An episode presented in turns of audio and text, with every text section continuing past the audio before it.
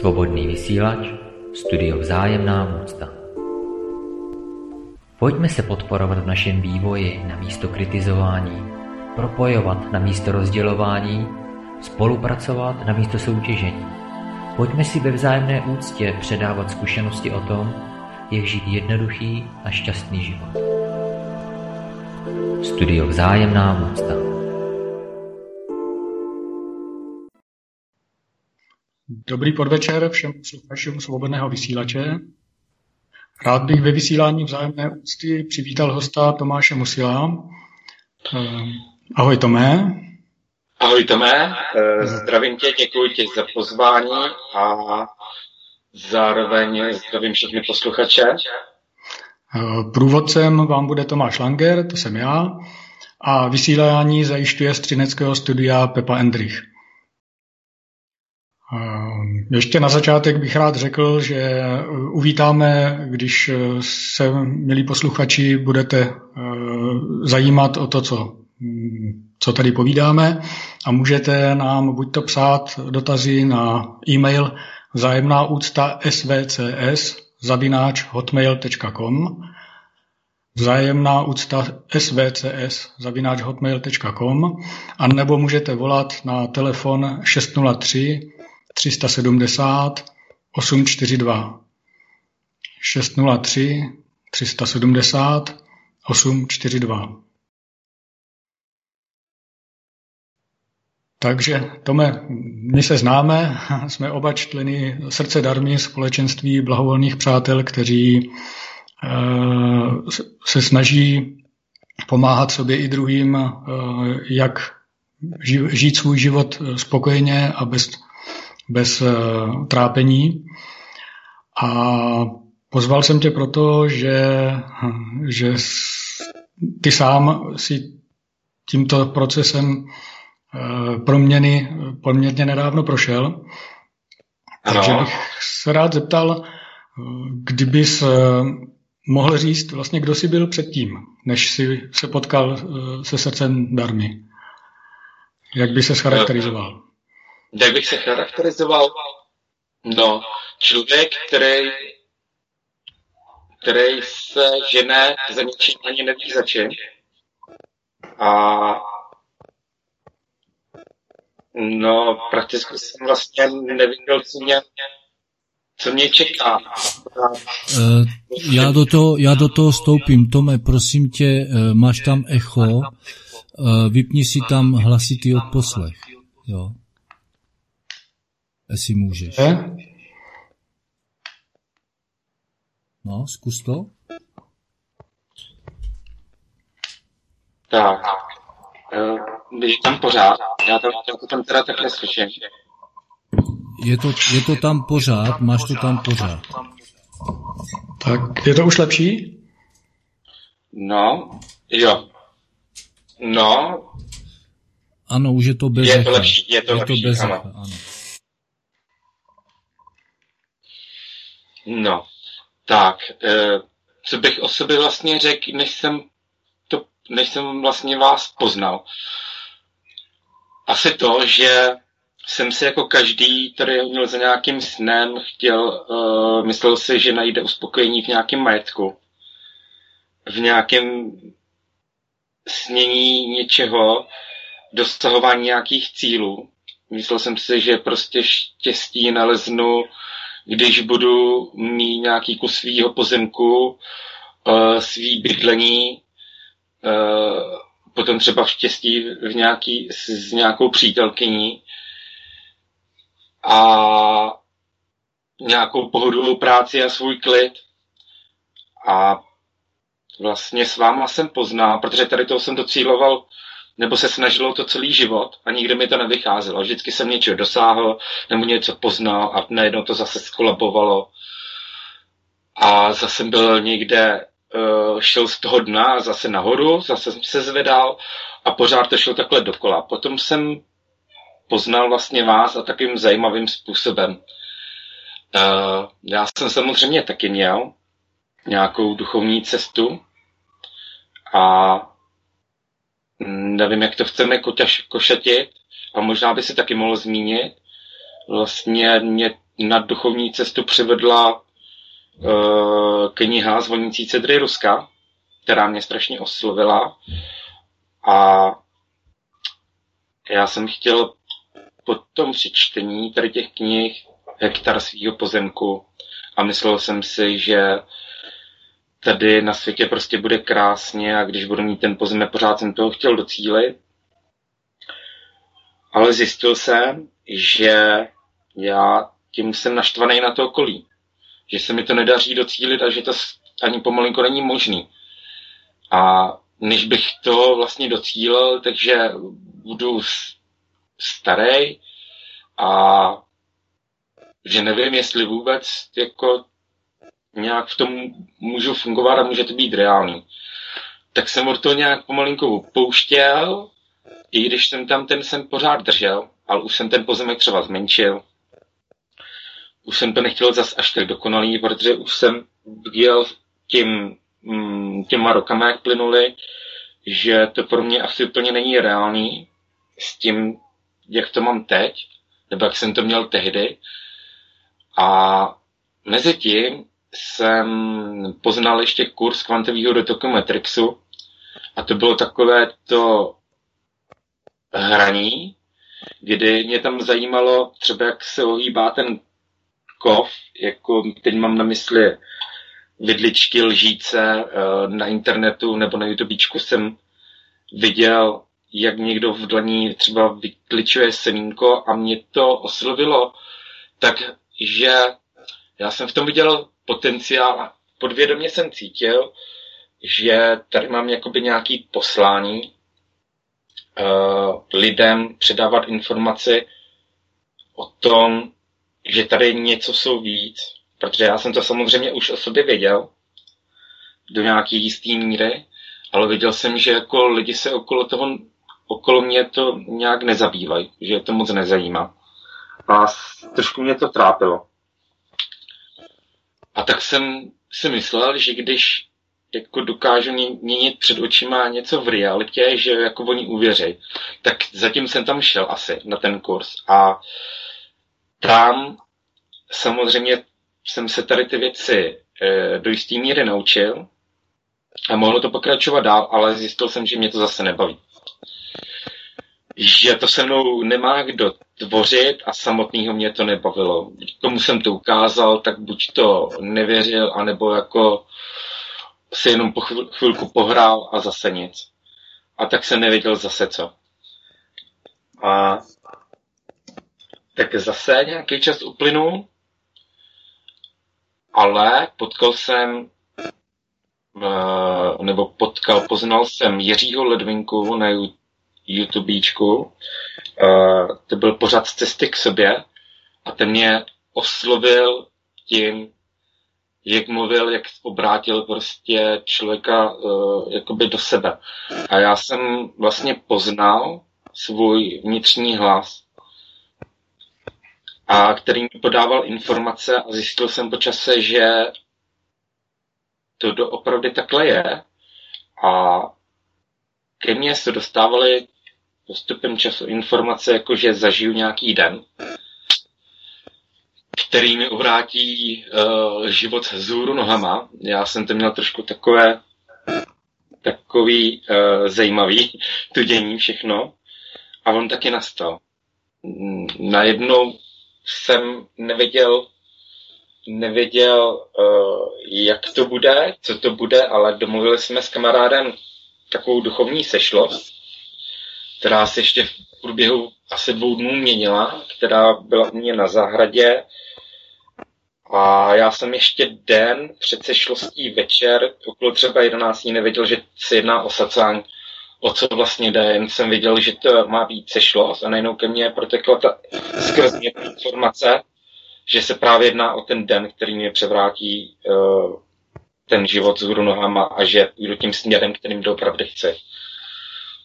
Tak, to bylo takhle a pak právě to přišlo a byl to sacán. Já jsem ani nevěděl, o co jde. Přišla tam vlastně holčina, Lucinka Svobodová, která byla velkou oporou na mý cestě a skrz ní jsem se vlastně o vás takhle dozvěděl. A když začala mluvit na tom satsangu, tak vlastně mluvila, začala mluvit o Budhově. Já jsem se nestotožňoval s žádnou s, uh, jakoby s žádným náboženstvím. Mě náboženství byly jako v té době nesympatický.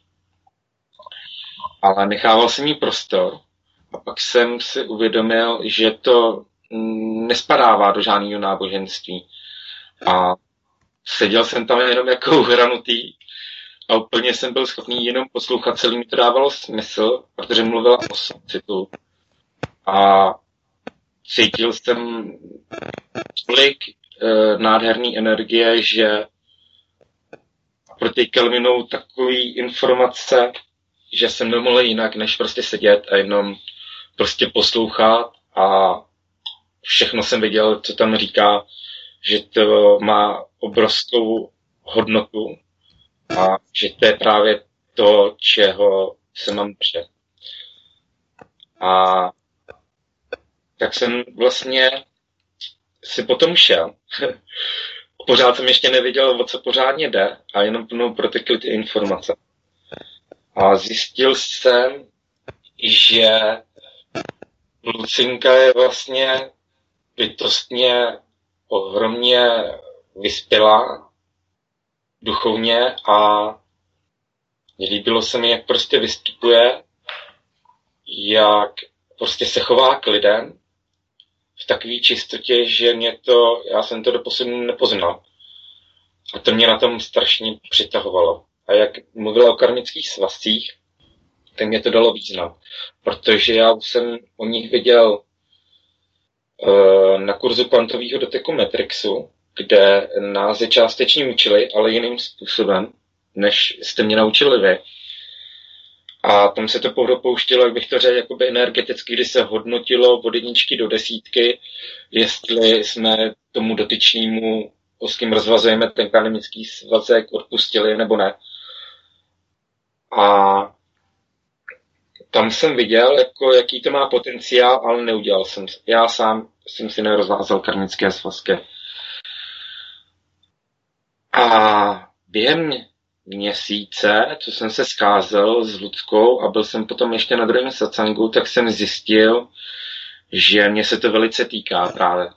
Viděl jsem v tom smysl a začaly se mi dít prostě situace, je to jako když k vám přijde pravda nějaká informace.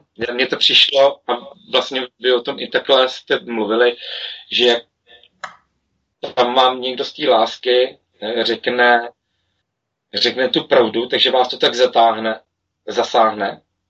A ve mně se začaly vyplavovat takový ty věci nečistý nebo ty předpojatosti, kterých jsem se i držel. A prostě to šlo ven a ne, nebylo mi z toho dobře, protože já jsem se jakoby viděl zevnitř. Ty niterní záležitosti a to, co vlastně dělám. A ještě jsem to pořádně nechápal. Takže opět mi bylo ukázán na karmické svazky, který jsem vlastně udělal potom s tebou, odvázal jsem je u tebe s mamkou a to byla ohromná cesta tam, tam to bylo hodně zajímavé, no. Eh, kdy jsem zjistil, že jsem vlastně nežil eh, v podstatě svůj svobodný život, žil jsem jenom v samých, v samých předpělatostech. Nebyly to ani ze začátku pětkné uh, stavy, protože jsem zjistil, že mi to ovlivnilo všechno v životě uh, jak ve stazích, v práci, to, co se mi děje teď. A jsem všechny ty souvislosti, které s tím náležely. A takže karmické svazky byly vlastně takovým tím prvním impulzem v cesty k vám. Nebo mm-hmm. Tome, možná, že bychom mohli říct něco malinko o tom, co jsou karmické svazky, aby to mu porozuměli i ti, kteří třeba neslyšeli předchozí naše pořady. Zkusíš k tomu něco říct ze svého pohledu? No, karmické svazky je to vlastně rozvázání pout. Já jsem je rozvazoval s rodiči a je to rozvá, já jsem je teda rozvá, já jsem se rozvázal pouta s rodiči a jedná se o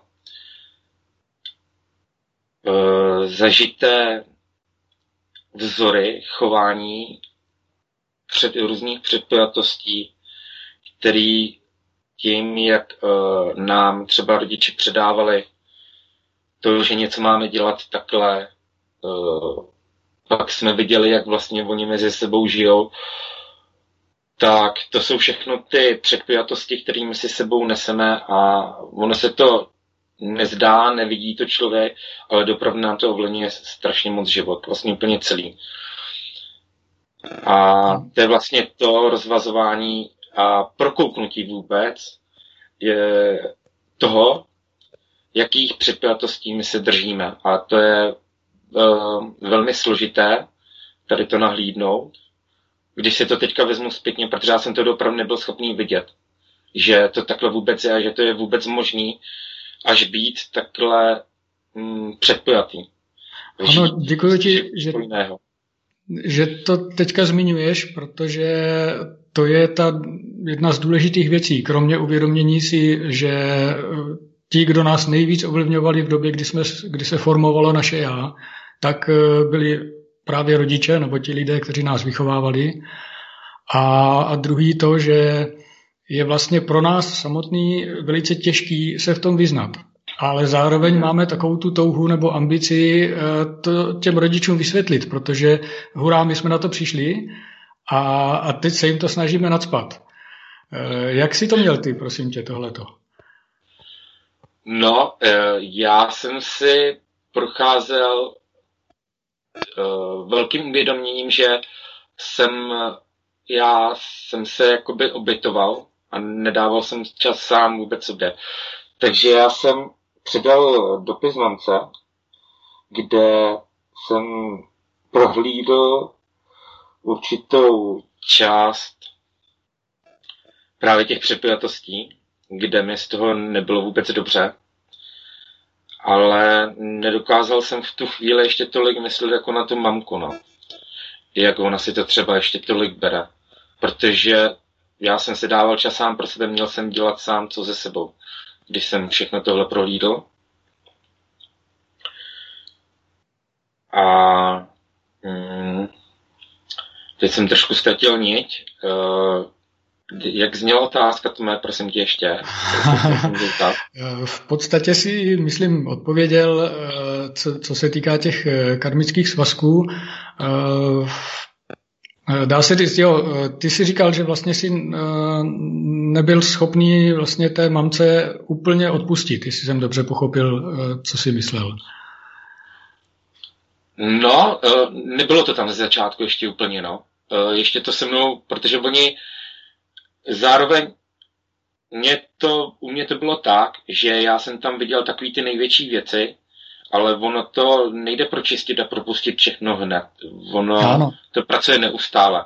Jo, což jako předat, udělat vůbec rozvázat, rozvázat ten karmický svazek, eh, tím to teprve všechno začíná, jsem vlastně si uvědomil. Ono se začne dělat, dít hodně věcí jakoby najednou, v tu chvíli a ono to strašně moc uleví, to ano, ale pak to má ještě pořád do hry. Pak to ještě pořád uh, s tím pracujeme, ale člověkovi se strašně uleví, že tím, že vůbec zjistil, po co vlastně jde, proč se mu vlastně děli v životě ty situace, které se mu děly a proč teďka má takovýhle život uh, a vidí v tom prostě, já jsem v tom viděl to pochopení celý, celého toho dění, že vlastně nikdo za nic nemůže a stejně, stejně se na, navzájem jakoby ubližujeme. Což pro mě byla obrovská úleva v tu chvíli. Jo, a pak jsem vlastně na tom pracoval dál. A ještě dneska když uh, si tak jako, protože už to nějaký čas je, není to zase až tak dlouho, je to několik měsíců, to jsem rozvázal dopis otcem, ten byl vlastně poslední, ale ještě teď to má prostě jako určitý dohry. Teď pořád se ještě prokoukávám, v čem jsem předpojatý a dočešťuju si různé věci. Ale už to dokážu registrovat velmi rychle a e, velmi rychle s tím dokážu pracovat. A ještě tím, že už mě nebaví žít, nebo už přestávám žít ten život, který jsem žil předtím, tak navazují i jiné vztahy. A už nepadám do těch vzorců a vztahů jako předtím. Takže to je pro mě obrovská pomoc. Vím, kde i já si třeba nevím rady, tak vím, kde si o tu pomoc i říct, ale zároveň už umím pracovat i sám ze sebou. No.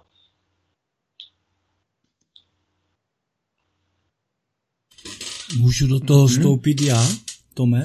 Ano. Ano, já, ano. Já bych eh, dvě věci. Prostě člověk se narodí, nebo bytost se narodí a má své rodiče jako bohy. Ano, že postupem doby vlastně on zjistí, že zas tak velcí bohové nejsou, protože tam mezi mluveným a mezi jednáním je velký rozpor.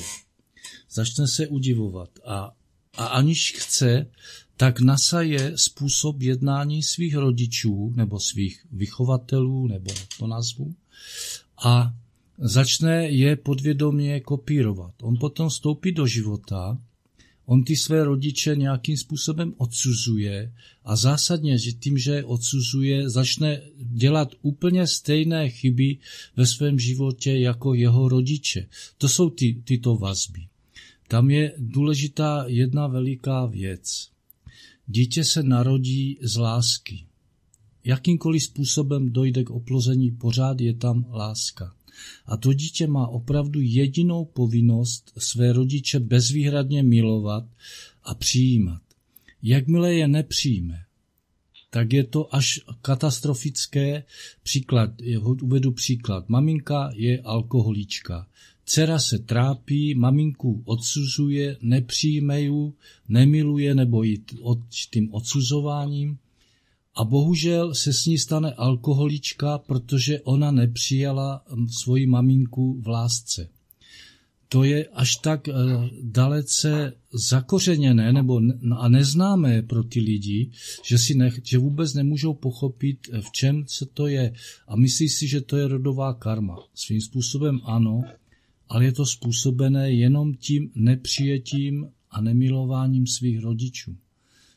Toto by si měli lidi opravdu uvědomit nad, a na té duchovní cestě, když už se svým osudem na to vydají, to je první věc, kterou by měli řešit. Rodiče, rodiče, rodiče.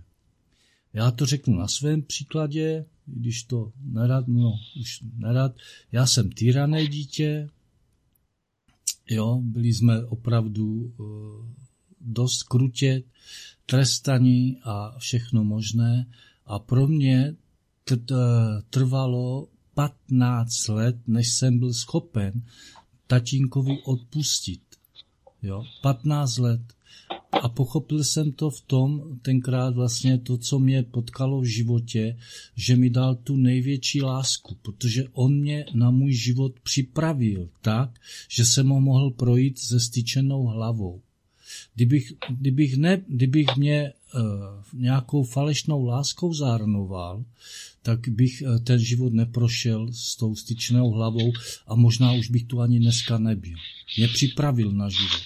A my jsme do toho života stoupili právě a vybrali jsme si ty rodiče, kteří nám měli dát tuto lekci, aby jsme my ji pochopili.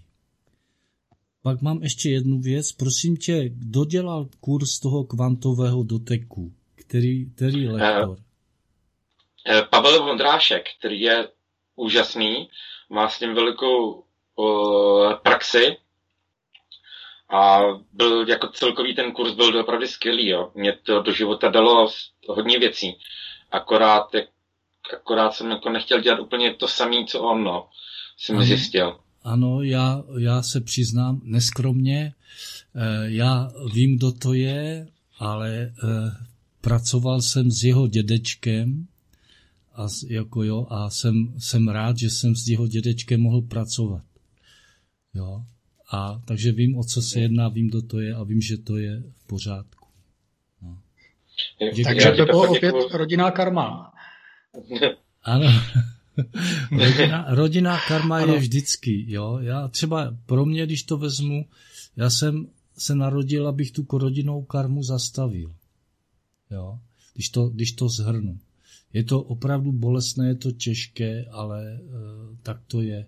A viděl jsem to v tom svém životě opravdu to přijetí těch rodičů. Dělali jsme tady na Třinecku rodinné konstelace a e, to byla nádherná škola. Jo. Mm. Právě ty rodinné podle toho, myslím, že Bert Hellinger se jmenuje, ten do to prostě přinesl z Afriky byl to mimochodem mm-hmm. katolický kněz, který dosáhl realizace a musel odejít z té církve, tak se zabýval tímto. A tam to bylo všechno vidět. Tam, zažil jsem tam největší bolest, zažil jsem tam největší lásku, protože jsem vždycky byl jako konstel, konstelován do nějaké role. Zpočátku jsem si nevěřil, ale opravdu ten do to vedl, když mě do té role postavil, tak já jsem se stával tou, tím člověkem. A cítil jsem to úplně přesně, jak to bylo. A tam to taky bylo vidět, že musíme své rodiče přijmout. Jo? Mhm. A i rodiče, i rodiče, a teď to řeknu kousek dál, i rodiče nemusí souhlasit se životem svých dětí a trápí se, a trápí se až tak, až můžou umřít eh, na tu nepříjemnou chorobu, která tady všechny eh, prostě válcuje, to znamená na, na, rok, na rakovinu, protože si myslí, že mají zodpovědnost za to, jak se jejich děti chovají. Nemají. To dítě je dospělé, to dítě je samostatné, jde si svou cestou. Já jako rodič mu můžu dát jenom tu největší lásku, ale v té fázi, kdy už se mi to nelíbí, já to musím přijmout. Nemůžu se s tím trápit. Když se s tím budu trápit, tak onemocním. Mm. No já ti moc děkuji, Pepo, za tady to objasnění, protože vlastně ono to je právě o tom přijetí. Já jsem ještě teď, e, před pár dny, e, prožíval sám v sobě takový nepřijetí. A to se člověk může potkat ze situací, kdy třeba mm, vám na něčem záleží, držíte se prostě nějaký představy a ten dotyčný člověk, prostě kterýho se to třeba týká, tak s tím úplně třeba nesouzí s nějakou věc, věcí a vy už se cítíte prostě špatně, nepřijatý a je to pořád od těch rodičů, jsou to pořád takový ty mm, navyklosti, který člověk prostě prohlíží a je to pořád toho nepřijetí. Takže ti moc děkuji, Pepo, že jsi to tady takhle objasnil a vytáhl, že se na to nezapomnělo takhle. Pak jsou ještě takové vazby u těch, u těch lidí, že uh, viní ze, svých, uh, ze svého osudu ty druhé. Nikdo ano. druhý mi na tom osudu neublížil. Vždy si ubližuji já sám. Právě proto, že toho nepřijetí. A potom to budu vykládat eh, každému, že ty jsi ten, který, kvůli kterému já musím dělat to nebo ono. To není pravda. Jo? Každý jsme sám za sebe, každý jsme sám za sebe zodpovědný, nemáme, nemáme mimo teda děti, tam máme zodpovědnost, ale jako za dospělé už nemáme žádnou zodpovědnost. Jsme sami za sebe, všichni. Ano, ano, ano. Moc, moc krásně to říkáš. Ehm, mě tam eh, v tom tvým povídání úplně eh, vyhrkly slzy v očích, když jsi mluvil o tom eh, poslání zastavit rodinou karmu, protože to je, to je ta úžasná věc, kterou ty karmické svazky, to rozvázání mají, že nejen, že pomůžeme my sami sobě, ale my tím, že očistíme tyhle ty svazky, tak vlastně my eh, očistíme i celou tu linii na tatínka, dědečka, pradědečka, eh, maminku, babičku, prababičku a tak dál, eh, až vlastně k začátku toho, kde tenhle ten rodinný vzorec vzniknul. Což, když si člověk představí, je naprosto úžasná věc. A stane se to tím, že my tady, kteří jsme teď v tomto čase na konci toho, této karmy, tak přijmeme sami sebe. Ano, máme vlastně e, ve Slovaní, nebo většina tady je lidí má slovanský původ, máme své předky a své rody a my si neuvědomujeme, respektive eh, bylo, bylo nám to eh, náboženství vzíté, že to je tak obrovská síla, která tady je za náma a která nám může pomáhat, ale my je musíme přijmout. My musíme odpustit všem. Jo, to, to je až tak nepochopitelné, že já to zase vztáhnu na svoji rodinu, jeden příslušník rodiny, který se nadřazoval eh, všem ostatním, tak v 50 letech eh, zemřel na aneurizma, prasklo mu prostě aorta a eh, cítil se špatně, když už byl teda mimo tělo a naštívil teda mého, mé, mé dvojče, mojeho bráchu a mu to říkal, že se omlouval. A říká, Mirku, ty mu musíš odpustit. Jo, odpuznu. On potom přišel v noci za mnou jednou a, já, a on, on mi říká, a ty mi odpustíš? A proč bych ti neodpustil? Ty jsi byl tak vychován a ty si myslel, že to je to správné. A já jako ten, který by se na něho díval, který se, že se na něho díval na mě, jako že mě podceňoval nebo měl nadřazený, se mu mohl odpustit. A já jsem mu tím, nebo my jsme mu tím s bráchou mohli uvolnit jeho normální příští život, protože on by se s tím trápil. A je to, je to i v tomto. Já to řeknu i dále. Já to třeba odvedu malinko jinde. Já jsem měl po úraze, kde jsem měl Eh, zlatého stafilokoka v kosti, kdy jsem tři roky teda hnisal a všechno. A pro mě celá, celá ta anabajaze skončila tenkrát, kdy jsem odpustil lékařům, kteří mě eh, eh, infikovali a operovali mě na špinavém sále a tam jsem dostal ten infekt byla uzavřená zlomenina. Jo. V okamžiku, kdy já jsem byl schopný tím dvěma lékařům odpustit, tak se můj problém vyřešil. Jo, a to, to všecko, to je karma, to je všecko tak je provázané takovým nádherným způsobem a právě proto, že ty lidi potom řeknou, ano, ty doktoři mě prostě zmrzačili, ty doktoři mi udělali to nebo ono. To není pravda. On to musel udělat. Jo? Protože já jsem se choval nevhodně, třeba. Jo? A tím, když to pochopím a opravdu odpustím, tak můj problém končí. On, Petr, samozřejmě, ten doktor musel taky sám odpustit sobě, že to udělal blbě. Ano, ano. Jistě. Uh, jsem rád, Petr, že jsem mluvil o tom odpuštění, protože vlastně s tím uh, spočívá to pochopení, protože pokud člověk vlastně nepochopí, jak se zmiňoval, tak ani není schopný odpustit.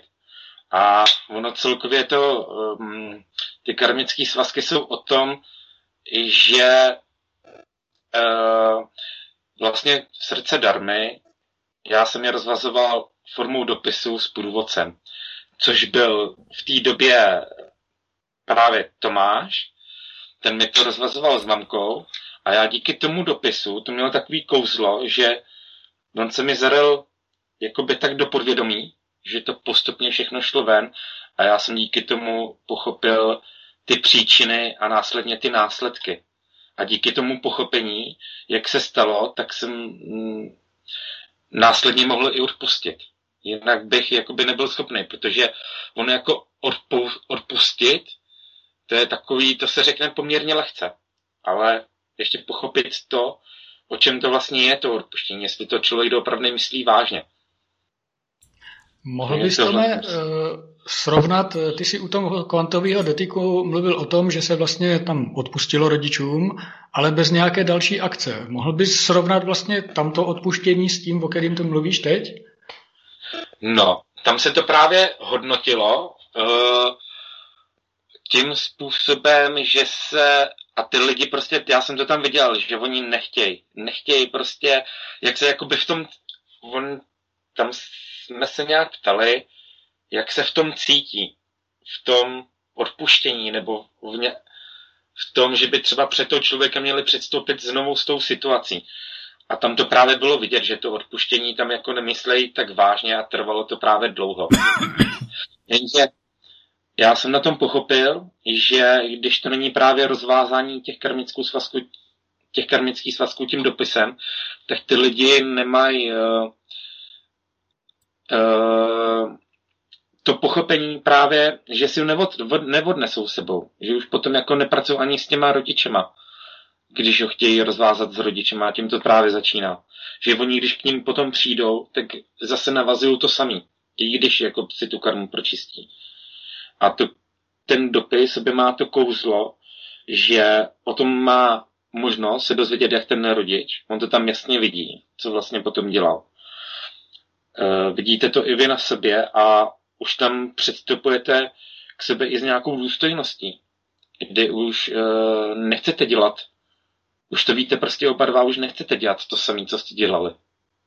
Už e, tam je taková ta bariéra, kde vás se tam nechce pustit do těch, eh, žít znovu ty předpojatosti. A navíc to možníte potom i těm rodičům musíte takhle očistit. Samozřejmě, že už to je potom jejich věc, jak oni potom chtějí nebo jak to vidí, ale i jim se potom ta možnost otevře. Takže já vidím uh, obrovskou výhodu v tom rozvázování karmických svazků s průvodcem a formou dopisu, protože když jsem to viděl právě na tom kvantovém doteku Matrixu tou jinou formou, tak zpětně potom na Facebooku vidím, že ty lidi si řeší pořád to samý.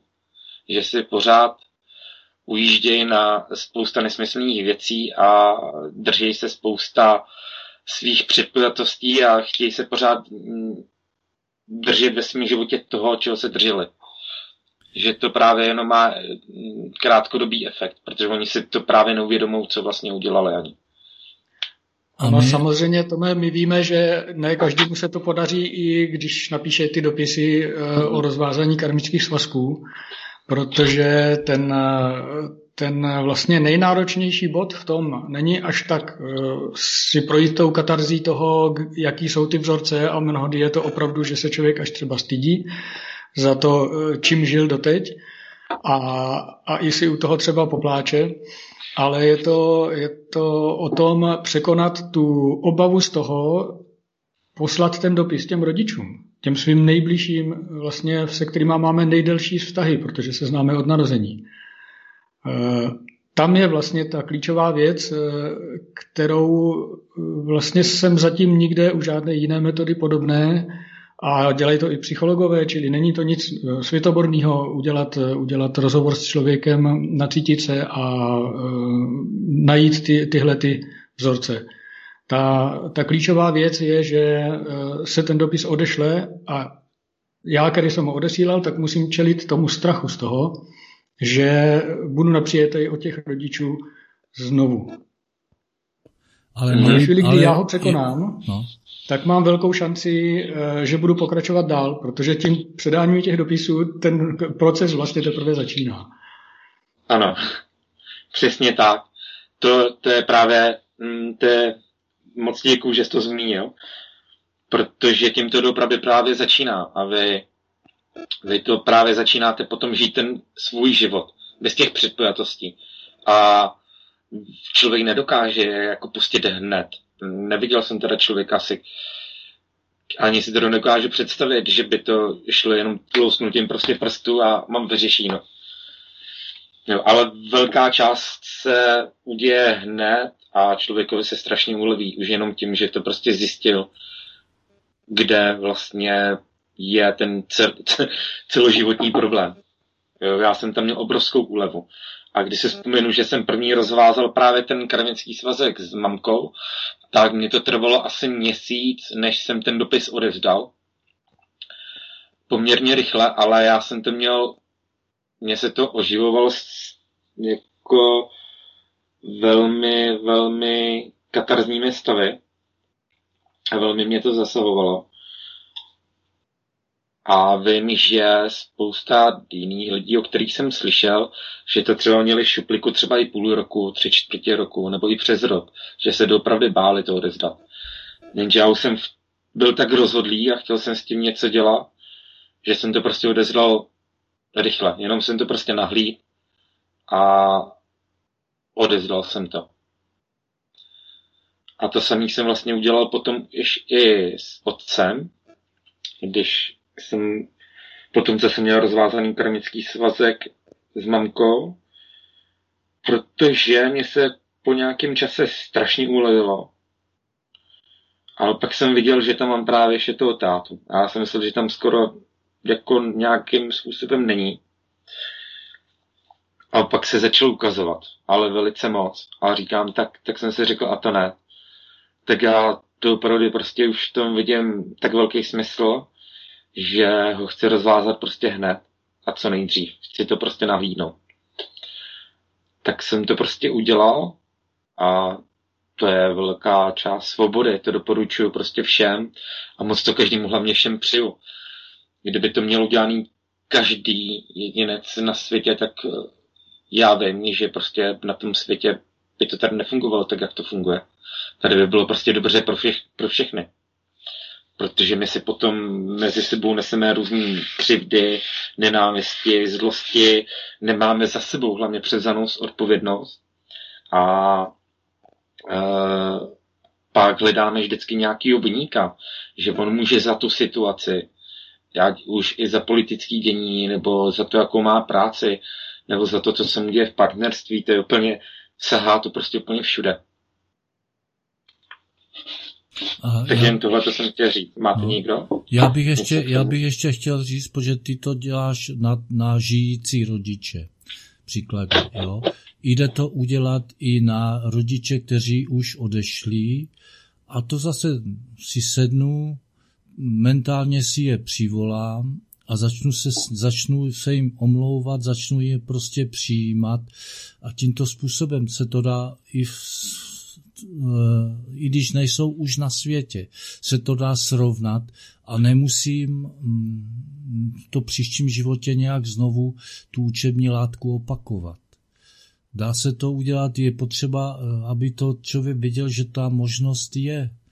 A ta možnost opravdu je. Já jsem to viděl třeba u mé maminky, eh, která vlastně eh, neodpustila, jo, a šest týdnů ještě než, než teda nám umřela, tak jsem jí říkal spoustu věcí, ona to potom přijala a ke konci teda den, než zemřela, mi říkala, že vlastně, že už to má vyřešené, že to, co jsem říkal, že je pravda a že už nemá vnitřní problém a rozpor. Což mě prostě přivedlo k prostě pláči, že? A byl jsem šťastný, že si vyřešila svůj život třeba posledním dní svého života. Jo. Mm-hmm. A to, no, to, to je nádhera a já jenom řeknu jedno, když teda umřela, tak, tak jsem mi jenom do ucha pošeptal, maminko, miluji tě. Mm-hmm. A za tuto možnost jsem nesmírně rád a nesmírně vděčný, že jsem toto mohl udělat. Jo? Protože to je na, to je na, na rozloučení s maminkou asi to nejkrásnější, jo, i když mě se chce plakat, jo, protože to vědomí, prostě no, vědomí mé to vlastně bere jako, že to je správné, jo. Takže ano. Jde to udělat opravdu i s nežijícími rodičmi a já bych to každému doporučil, protože tím pádem nebude opakovat své chyby a jeho život, jeho život nabere trošku jiný a příjemnější e, směr. Ano, já ti moc děkuju, Pepo, ty jsi úplně zlatý, že to vždycky takhle všechno krásně doplníš, protože já jsem vlastně i sám tím příkladem, protože můj otec je právě po smrti, takže já jsem přidával dopis, eh, nebo rozvazoval jsem karmický svazek s otcem tak, že jsem mu přečetl dopis nad jeho hrbem a pře, přivolal jsem si ho. A když jsem cítil potom i jeho přítomnost, a je to úžasná věc, protože já jsem ho tím i takhle, taky jako osvobodil. A, takže já jsem to taky udělal s nežícím rodičem. Takže je to mhm. jedno, jestli je živý nebo mrtvý. Je dobrý to prostě stejně tak, jako tak očistit. A neděláme to už i jenom pro sebe, jsem si všiml, ale děláme to právě i pro ty rodiče, ale i pro to okolí, protože vy se změníte uvnitř. I pro své, já, já ti do toho vlezu, já do toho vlezu, i ano. pro své děti, pro své vnuky, ano. pro všechny. To má obrovský význam. Pro všechny. Ano, má to širokosáhlý e, dosah. Prostě celý okolí tím je potom zaseženo, protože vy už vystupujete jinak. Vy prostě už nemáte takové ty, zl, ty zlé předpojatosti, ty různý ty křivdy, nenesete si ty zloby a jednáte víc srdečně, jste přející prostě. Tady to na sebe poznávám, jste víc soucitný. Což i člověk dřív si myslel, že je v srdci dobrý, což do určitý míry ano, ale jak vám něco nesedlo, jak někdo něco neudělal podle vás, tak samozřejmě už se člověk hned zlobil. A to jsou právě ty předpatosti, které s tím mají taky velmi, no jsou s tím přímo spojený právě. Mhm. Přátelé, já vám moc děkuji za to, co jste teď povídali o, tom, o té možnosti vlastně eh, povídat si o tom i s člověkem, který už není tady na tom světě mezi námi, protože mě to přivádí na, na to, že Vlastně to jsou zážitky, které člověka přesvědčí o tom, že existuje něco jako mimosmyslová komunikace, že těch pět smyslů, který máme, vlastně zdaleka není všechno. A že jsme vlastně bytostí, které sahají mnohem dál eh, do dalších dimenzí, když to tak nazveme. A my jsme vlastně se všema těma dimenzema propojení. Jenom když jsme tady v těle, tak si to propojení eh, zpočátku neuvědomujeme. Takže vlastně to, že směřujeme někam obrazně řečeno ke světlu, k osvícení, tak to je v podstatě to, že e, propojíme všechny tyhle dimenze a staneme se zase tou plnohodnotnou bytostí. My si neuvědomujeme, ano. že zasahujeme, že naše, naše energetika a všechno zasahuje do celého vesmíru a mění opravdu celý vesmír. Když se změníme my, tak, tak se to v celém vesmíru posouvá.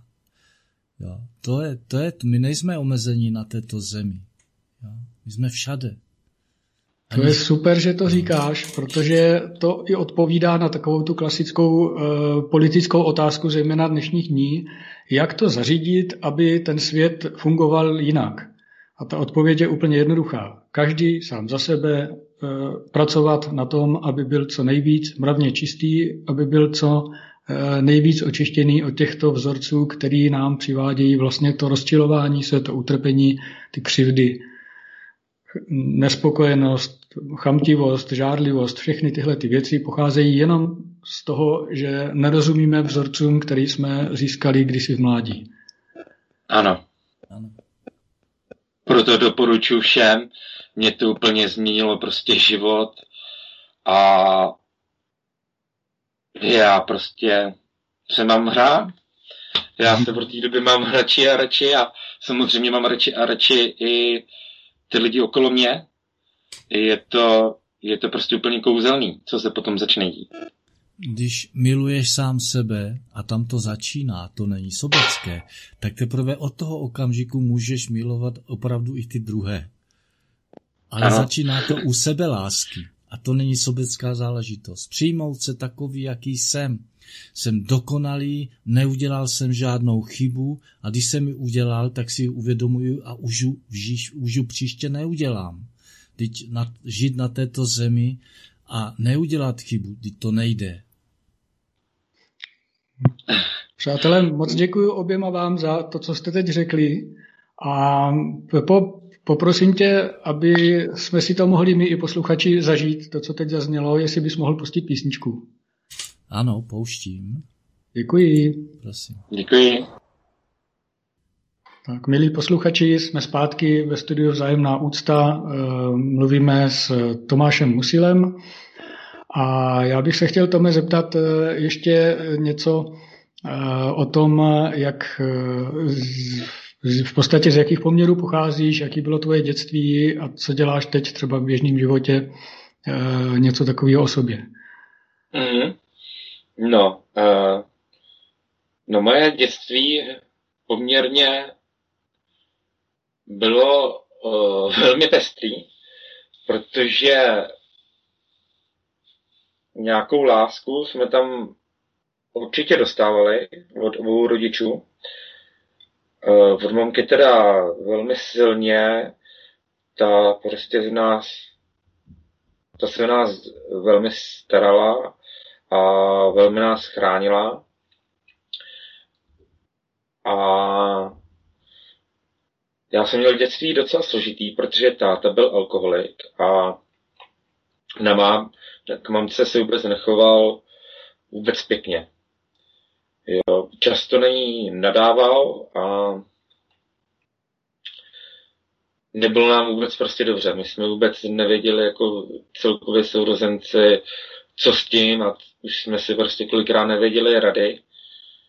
A takže to v tady tom bylo docela složitý, no. Vyrůstat to v tom, potom samozřejmě se to odrazilo i nějakým způsobem ve škole, kdy jsem byl nějakým způsobem zakřiklý a do určitýho věku a celkově mě to doprovázelo v celém životě. No. A taky jsem Eh, když se na to podívám z toho pohledu, teď jsem to spíš eh, hovořil o tom tátovi, jak to bylo s tou mamkou, ale od mamky vlastně zase tam bylo to, že ona nás hodně se na nás opínala, protože tu lásku vlastně, kterou neměla od uh, našeho táty, takovou, jakou vlastně by chtěla, tak prostě jí potom vyžadovala od nás. Jo, tam to je potom tak uh, všechno se vším spjatý a my jsme byli prostě do, strašně dlouho prostě jako pořád kontrolovaný od té uh, mamky až do dospělosti prostě, jo. Strašně se nás prostě o nás bála, hlídala a nechtěla nás prostě pustit. A to samé jsme vlastně do určitý míry měli i od otce, protože on si nás hlídal tím, že uh, on jak prostě uh, hodně pil a jak byl na mámu školí, tak zároveň to mělo takový dopad, že on se vynucoval, jo, uh, svojí nějakou agresivitou, kde jako on se vyhrožoval, naštěstí nějak jako nemlátil, ale nikdy člověk neví, že jo, co se může stát. My jsme pořád žili ve strachu, co se prostě bude dít, když byl opilé, jakože když člověk potom pije každý den, tak to není nic jednoduchýho. A takže všechny tyhle ty věci jsme si jako nesli až do teď, do dospělosti. Má to velký dopad potom, no. A co bych tomu ještě řekl?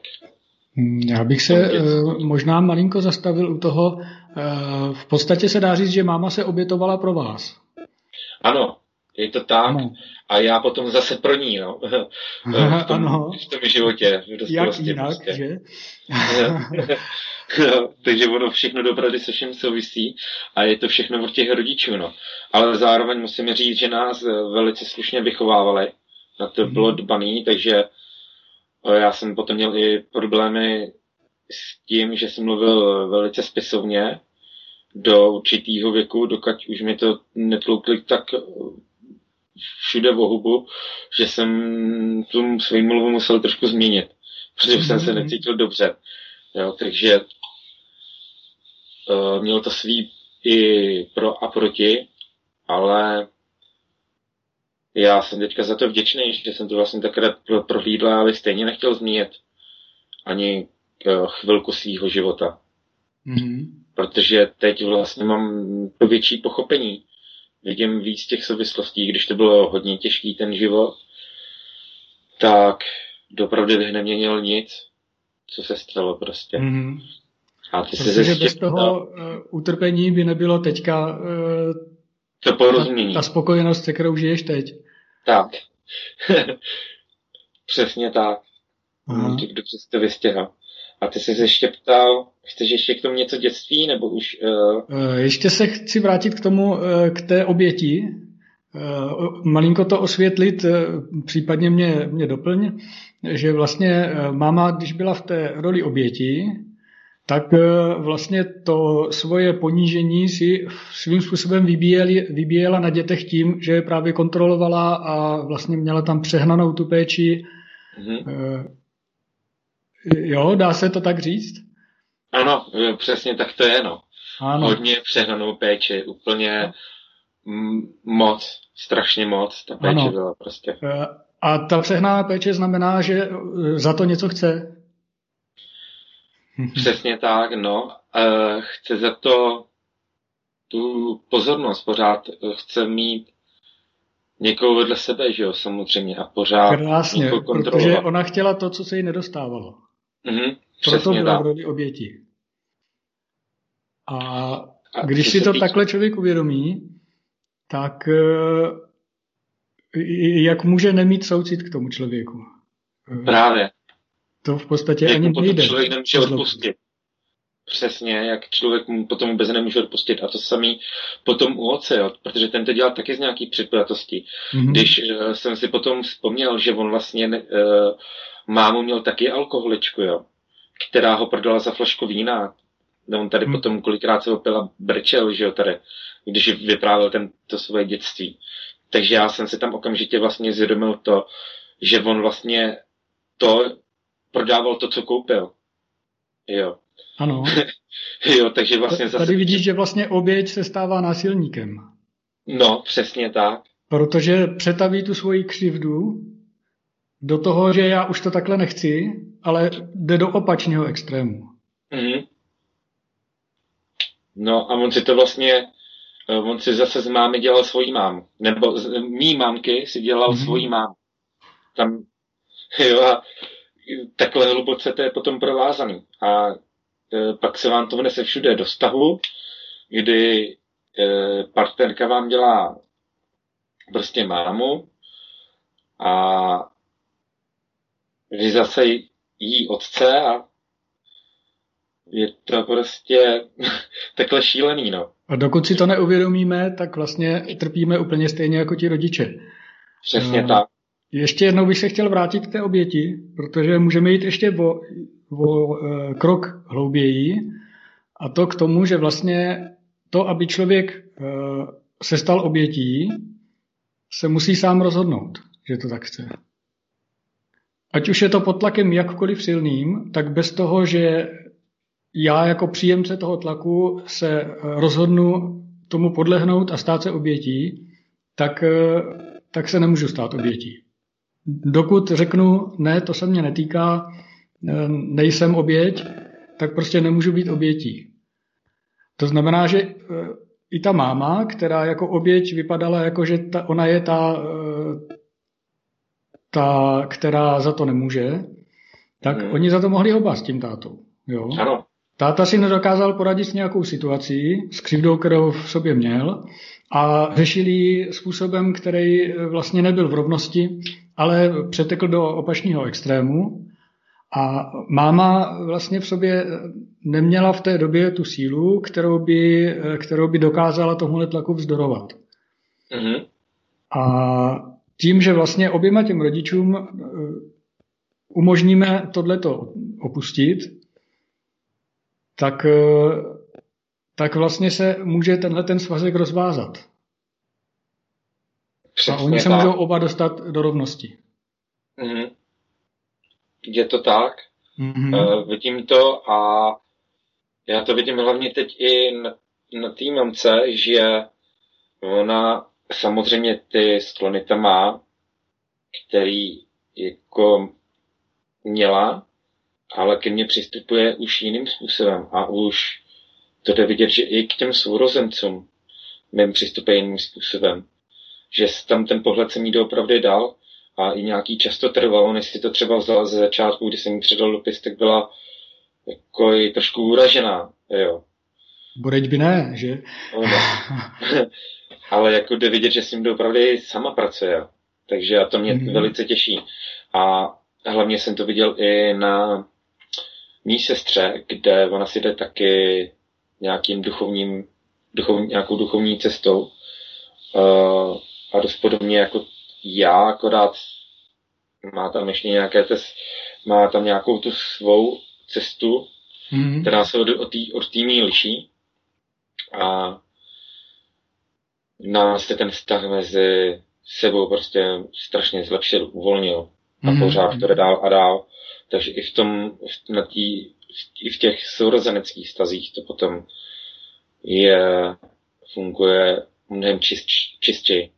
Mm-hmm. Z těch předpělatostí. Jo, teď je asi dobrá chvíle na to, abychom trošičku vysvětlili vlastně, co se v tom dopisu řeší. E, poté vlastně, co teda je ten pohovor průvodce s tím, kdo ty, ty svazky si řeší, tak e, se a během toho se objeví takový ty hlavní body, ty hlavní e, nespokojenosti člověka, ty hlavní křivdy, který si z toho vzal. A ten dopis se začne tím, že se vlastně vysvětlí tyhle ty vzorce, který jsme v tom objevili a není ani potřeba tam psát všechny, co jsme objevili. Jde o to vypíchnout takový ty nejdůležitější, který v tom životě těch dvou lidí eh, ten vztah vlastně formovali. Ukáže se to právě na těch příkladech, aby ten člověk si na vlastní kůži vzpomenul eh, na tu situaci, jak se v ní cítil a napíše se, jak se v ní cítil třeba teď eh, budu říkat, ten malý Tomáš Musil, když se ta, ta, tenhle ten vzorec vlastně vytvářel v tom mládí. A čili tahle ta fáze pro toho rodiče je opravdu šok obvykle. Je to pro něj prostě prozření, hrozný, protože no. vidí, co všechno vlastně sobě a svým dětem dělal. A další pokračování v tom dopise je vlastně eh, vysvětlení, že protože ten svazek, ten vztah vlastně mezi dvěma lidmi je takový, jak bylo popsáno, tak eh, ty jako, eh, jako dítě rozvazuješ s tím rodičem tenhle ten vztah a děláš to proto, aby mohlo dojít k vyrovnání. Mm-hmm. Čili Poté vlastně tomu rodiči nabízíš nabídku nového vztahu, vytvoření nového vztahu, pokud o něj ještě bude mít zájem. Může se stát, že bude tak uražený, že prostě s člověkem už do smrti nepromluví. Ale to už je ta jeho zodpovědnost, ta jeho část eh, toho vztahu a ta už s tebou nemá nic společného vlastně. A je tam nabídka toho, pojďme si ten vztah udělat znovu a udělejme ho na principech rovnosti, to je vzájemné úcty. Tak. Mhm. A v tom právě vidím ten velký smysl no, v těch dopise. Mhm. Že to, co jsi vlastně teďka tady popsal, tak tam vlastně jsou tam takový ty křivdy zmíněný, ty konkrétní situace, které se to týkalo, takže ten eh, rodič se tam opravdu vzpomene, co vlastně dělal, si to velice dobře oživí. Jo, protože já jsem z toho živil taky, tak uh, vím, že to tam je potom velice hluboký, jo. Člověk to tam prostě procítí, jaký to, jaký to prostě bylo. Vrátí se do toho času a pak tam vlastně v tom dopise vysvětlí, uh, píše tu rovinost, čeho, čeho už, jak to prostě jakoby prokouknu, nastaví tam tu rovinost a otevře tam možnost toho nového vztahu, no takhle bez, bez těch starých věcích, mm-hmm. což je, což vlastně ono tam je vyvrčený, um, nebo vylíčený ty křivdy, za, ale zároveň tam je odpuštění, pochopení a umožnění nového vztahu, navázání. Jo, takže vlastně ten, ten dopis vlastně tam narovnává vše, ale samozřejmě, že věřím tomu, že některý rodiče třeba to nemusí přijmout třeba i celý život. Může si to stát a já jsem s tím i do toho šel, že třeba tam nějakou dobu třeba spolu nebudeme, nebude chtít se mnou mamka mluvit nebo něco, ale nebylo to tak ve skutečnosti. Samozřejmě byla trošku naštvaná nebo uh, vystupovala trošku jako by pohrdavě a úraženě, a, ale to se velice rychle měnilo, protože ona moc dobře věděla. Hmm. To jo, prostě to určitý čas. Přesně tak, nic není hned. Ano. A potom, když už se to začne vracet do toho, do toho porozumění, tak eh, vlastně nastává ta, ta fáze toho už toho jemnějšího dočišťování, toho, že se jde víc do hloubky, že už si navzájem dovolíme říct eh, ještě ty další eh, věci, které třeba nás taky bolely, ale v dopise jsme je nezmíňovali, aby nebyl zbytečně dlouhý a neopakovala se stejný vzorec. A pak si třeba i rodiče vzpomenou na něco, čím jsme my třeba ještvali, že protože mm. děti jsou požehnání, ale někdy by je člověk zabil. takže, mm. takže to je vlastně ten další proces, který, který následuje. Že to není hotový hned od začátku po napsání mhm. těch dopisů a de facto pořád se dá jít ještě víc a víc dojemnosti do hloubky. Mm-hmm. Teď mi připomněl Tome tímhletím uh, Lumírovou mantru, uh, kterou vlastně uh, se do těch dopisů udává. A já potom člověk, když si vlastně zvědomí uh, ty příčiny a následně ty následky, tak se vlastně celkově stotožní s tou Lumírovou mantrou, protože ono doopravdy prostě neexistuje vina potom, neexistuje zločin, neexistuje chyba, jo. Neexistuje prostě nic, co by tě zbavilo mé lásky, protože to tady potom neexistuje. Když člověk si vědom uh, těch svých předpojatostí, tak prostě tam už neexistuje chyba ani vina, ani zločin. Mm-hmm. Jak bychom přiblížili eh, člověku, který, kterýho teprve čeká tohleto pochopení, proč vlastně neexistuje chyba? No, protože, uh, protože my uh, za sebe nemáme převzanou do té doby tu zodpovědnost, dokud to nevidíme. A tím pádem uh, vinu hledáme v někom jiným. Mm-hmm. A to samozřejmě od té viny potom spočívají ty křivdy uh, a všechny ty předpětosti, které se nám v životě dějou, jenže my jsme sami svými tvůrci a sami ke všemu dáváme souhlas. Takže my za nikoho nič, nic vinit nemůžeme. A pokud my přistoupíme k tomu, že on de facto, i když na vás někdo vykoná jakoby v uvozovkách ten zločin, tak ale i to je předem dovolené, protože to je všechno má kar- karmickou souvislost. Všechno to má karmickou návaznost a tím pádem že my jsme tady, máme svobodnou vůli, tak my si to děláme sami. My si to prostě děláme sami. A člověk, dokud tohle to neprokoukne, tak samozřejmě bude házet vinu na někoho jiného, bude vidět chybu ne v sobě, ale v jiných. A teďka... bude milovat jenom tak, jak jo, se mu to líbí. To a bude milovat jenom tehdy, když se mu to líbí, když se mu to nehodí do krámu, tak najednou i toho samého člověka, kterou, který ho třeba před pěti minutami miloval, tak ho najednou začne nenávidět. Až takhle to potom jako sahá daleko. To je hustý, co? No, právě, to je velmi hustý. já chci říct takový příklad, kdybych já třeba eh, byl eh, v té roli oběti a řekl bych ti, no, jako ty říkáš, že je to eh, karmický daný a to jako teda vlastně to je jenom prostě tvoje lež, aby se vyvinil. Čili eh, ten, tomu člověku to nemusí pomoct tohleto, že, že, jako, že tak se do toho prostě uvolní a ono to, když se o nic nejde. Hm. Ono to porozumění vlastně jde z, ze zákona pomývosti. Mm. Uh, velice no, protože vlastně tady ty jevy jsou úplně všechny stejný a to je tak doslova, že všechno, co tady vlastně vidíme, tak prostě to vznikne, nebo vzniká to, okamžik to trvá a pak to prostě stejně zanikne. Jo? A tak ty úplně ze všem, to je prostě jako auto, lidský tělo, prostě mrak na nebi, cokoliv prostě, co vidíme, jakýkoliv jev. Tak na se tady držet nějakých hmotných věcí, prostě když tady jsou podstatní ty mezilidský vztahy. Já bych neviděl právě, že tady vidím celoprošný problém v tom, že lidi se právě drží těch, uh, vidějí smysl života v tom majetku, v těch hodnotách, v těch jevů, který jsou stejně pomíjivý. Ale jediný, co si na druhý břeh odneseme, tak to je právě ten morální základ.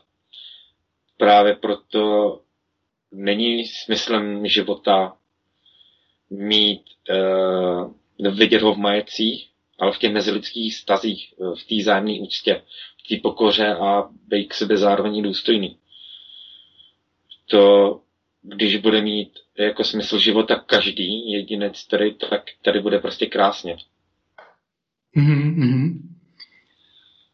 Jo, je to o tom porozumět tomu, že, eh, že když něco mám, tak o to zákonitě přijdu.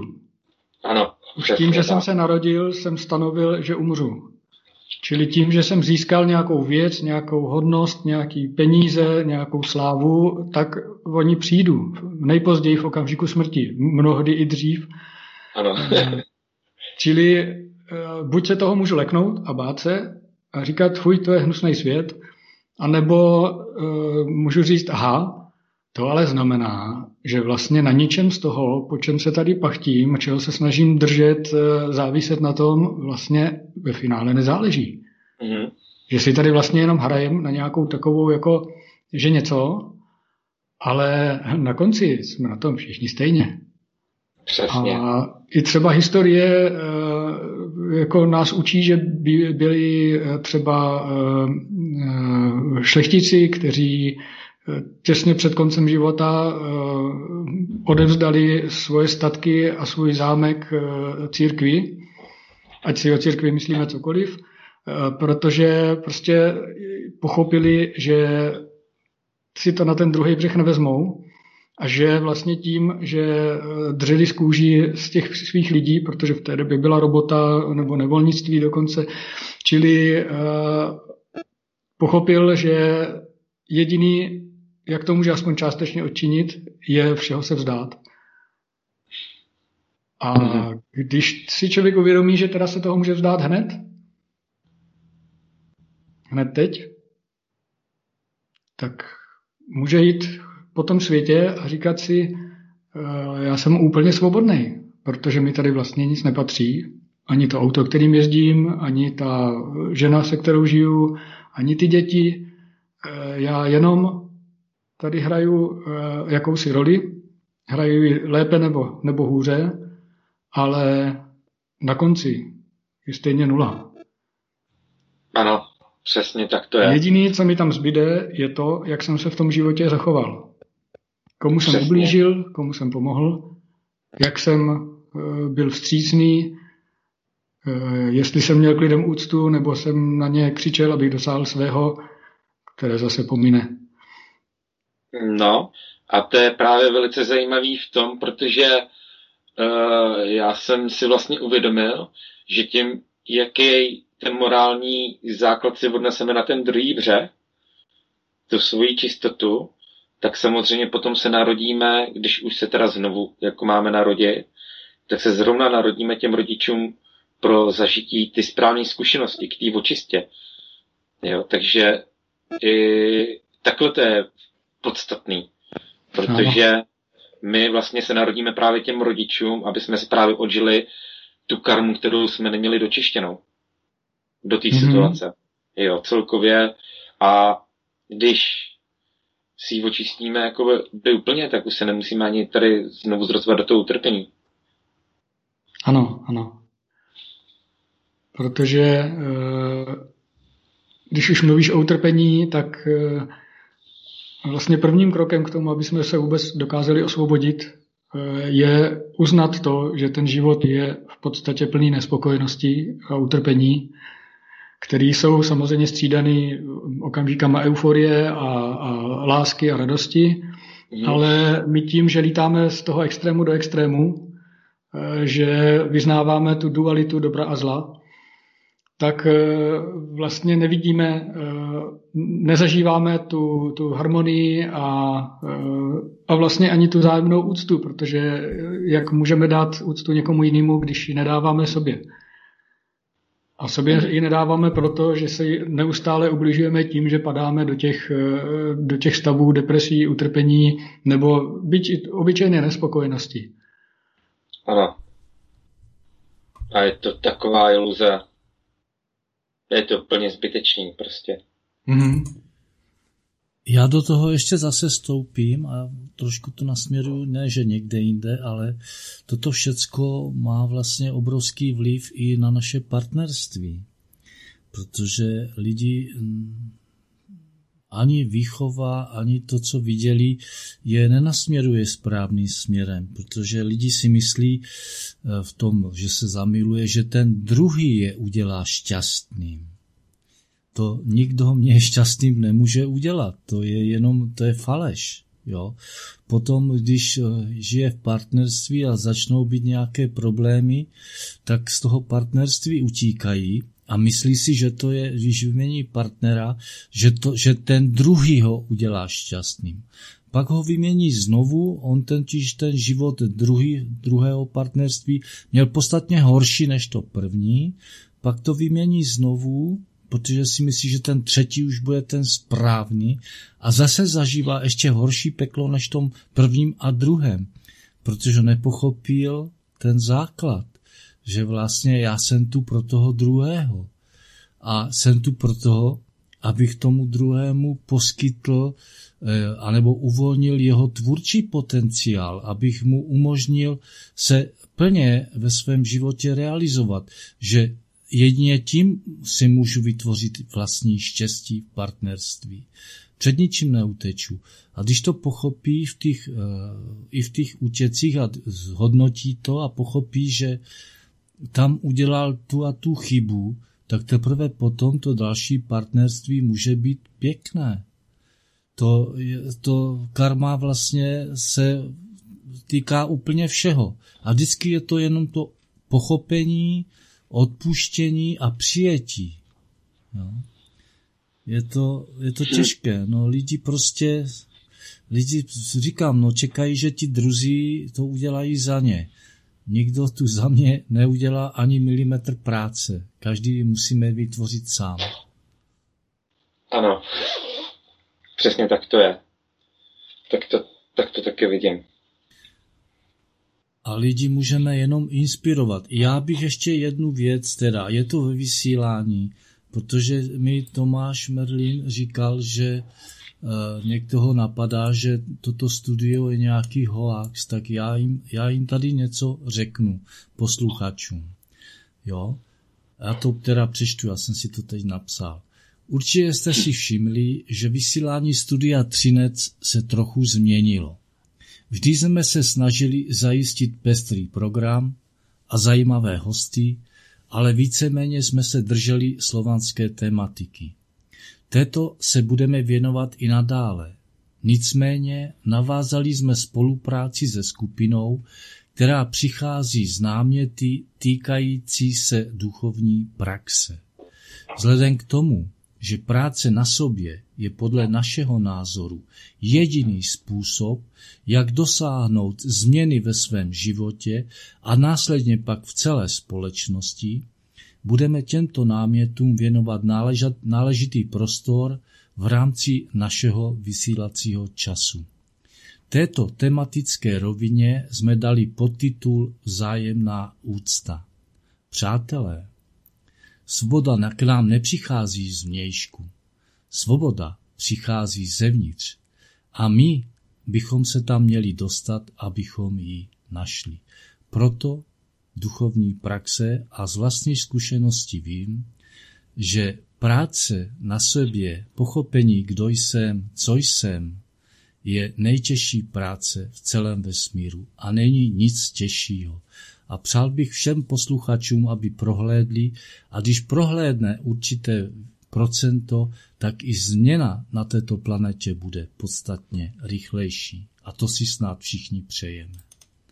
Takže to je to jenom já za studio Třinec, aby si někdo nemyslel, že tady Tomáš Merlin Ježek něco si vymýšlí a dělá něco zakázaného. Nedělá.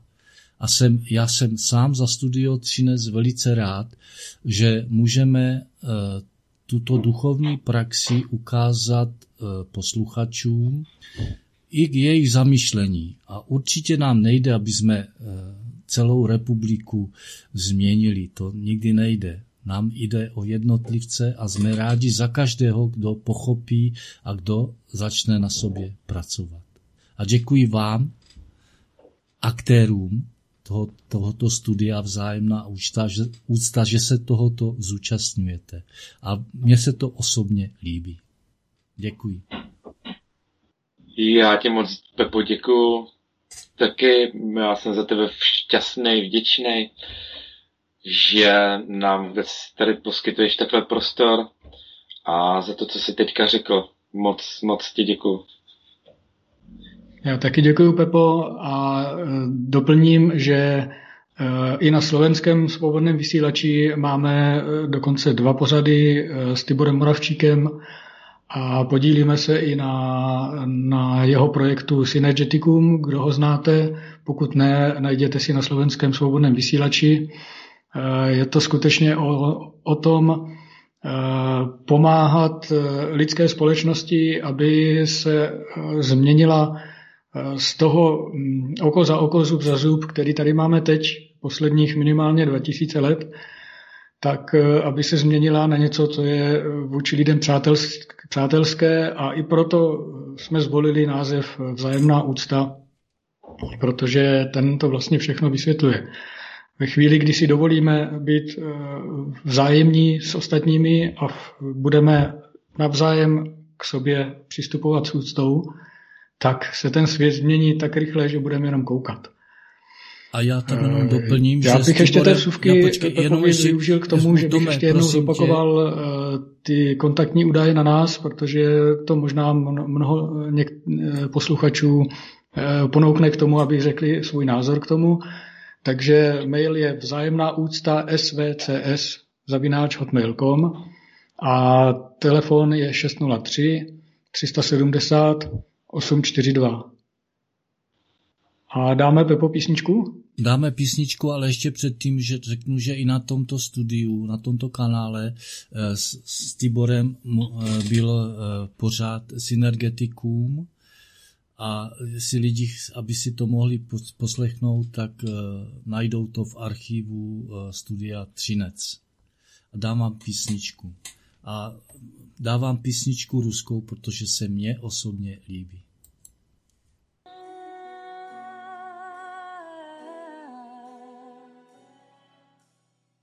Жизнь похожа на сказку, может, на кошмарный сон. Ты узнаешь, когда снимешь маску и поймешь, кто ты такой. Может, ты герой из истории, может, странник без лица. Где-то в детстве выбираем роли и играем до конца. В жизни тысячи дорог, будет радость и печаль. Будет счастлив тот, кто смог превратиться в сталь. Будет небе радуга после сильного дождя. Будет счастлив в этом мире каждый, если счастлив я.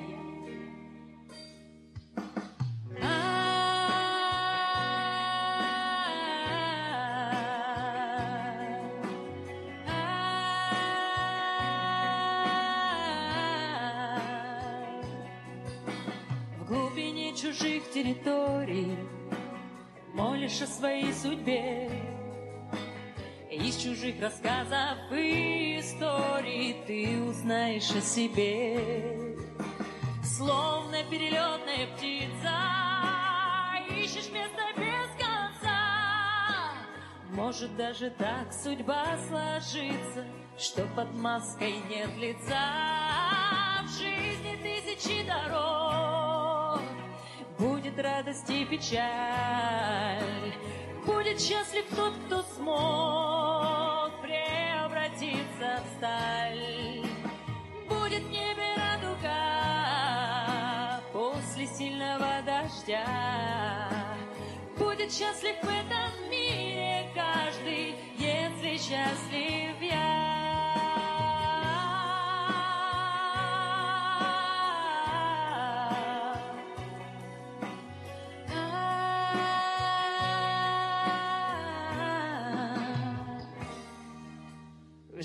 Тысячи дорог.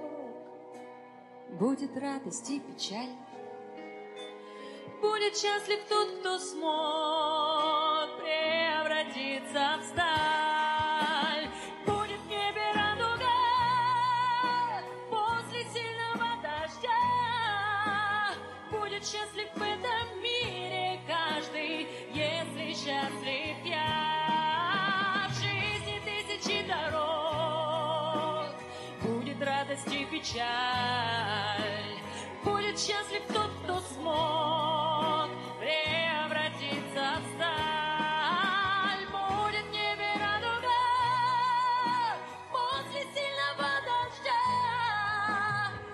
счастлив в этом мире каждый. Буду счастлив я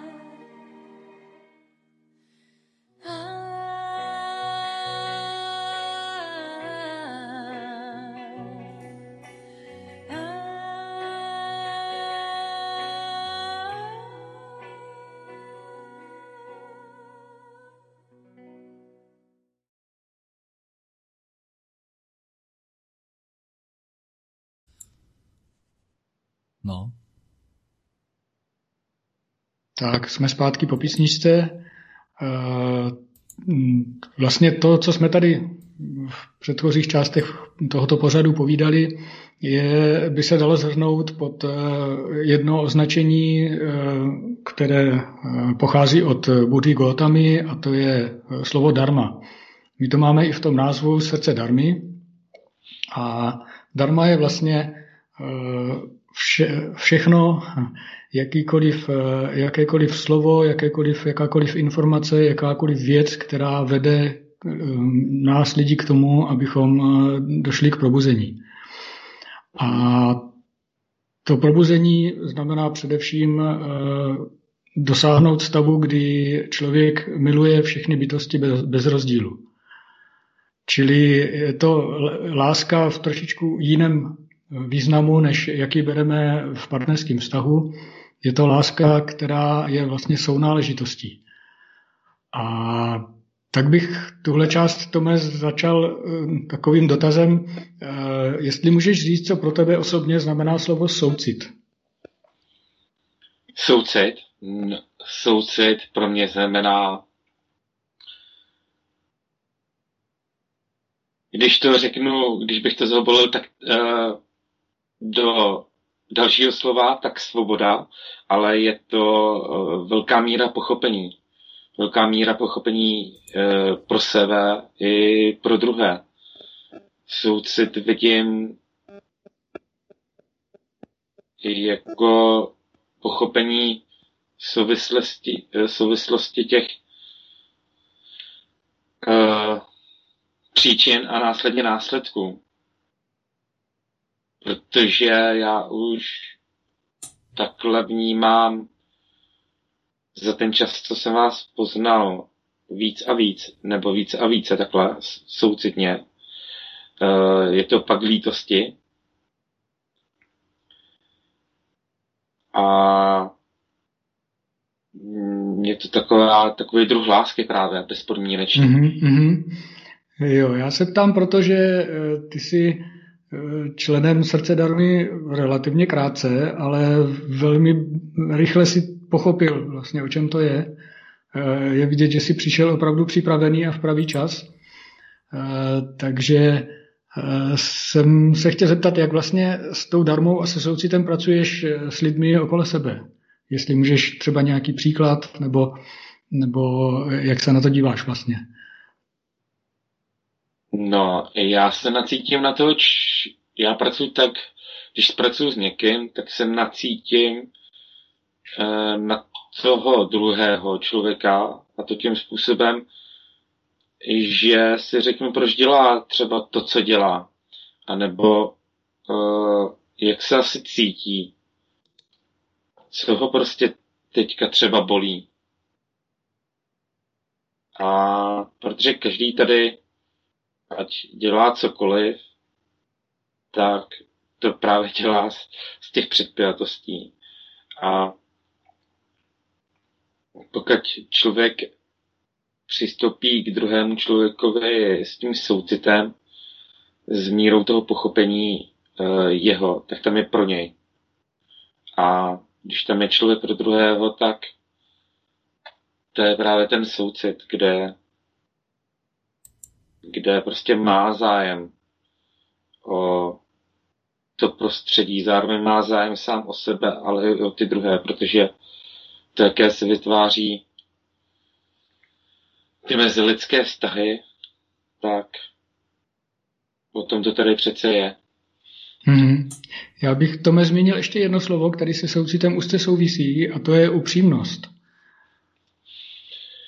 Ano, uh, no, s tím se potkávám um, velice často a jdu do toho víc a víc do hloubky. Já jsem totiž zjistil, že já už k sebe jsem začínám být velice upřímný. A já jsem to dřív ani nevěděl pořádně jak, co to pořádně upřímnost je. A to znamená nelhat si, vidět prostě do sebe, jenže to právě úzce spojený s těma karmickými, s těma karmickými svazkama, kdy člověk do sebe začne vidět. Mm-hmm.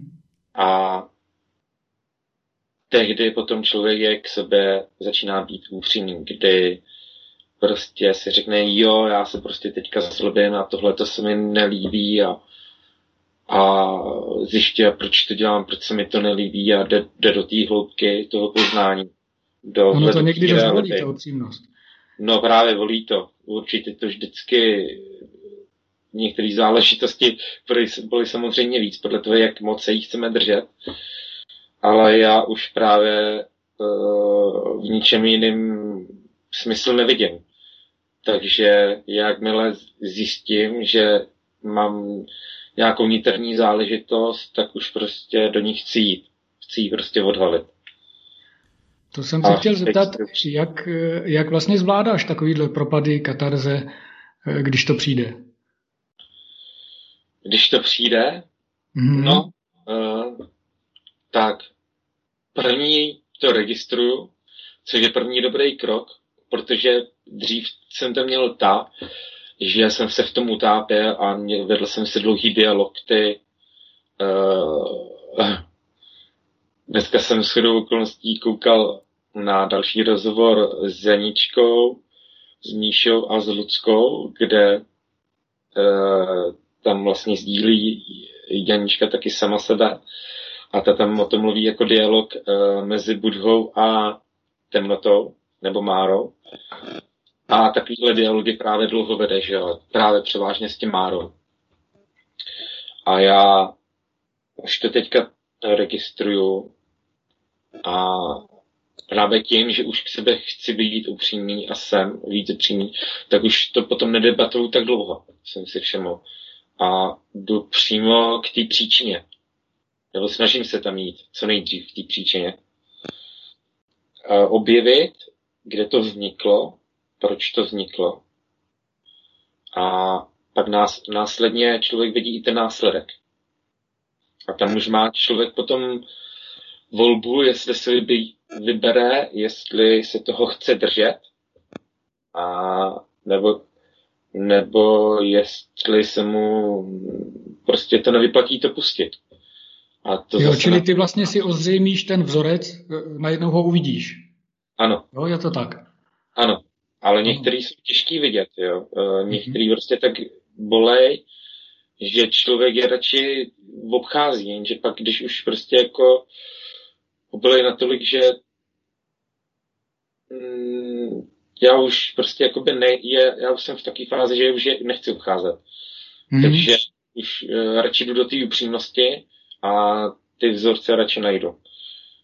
Čeho se to týká, to znamená to, to příčinu. A pak vidí člověk i ten následek a tam už potom člověk ví, že už prostě jako je zbytečný se ubližovat takhle. Protože je to stejně držení se nějakého toho snu, tady toho uh, materiálního, kde se mu nedostává něco, co on by chtěl.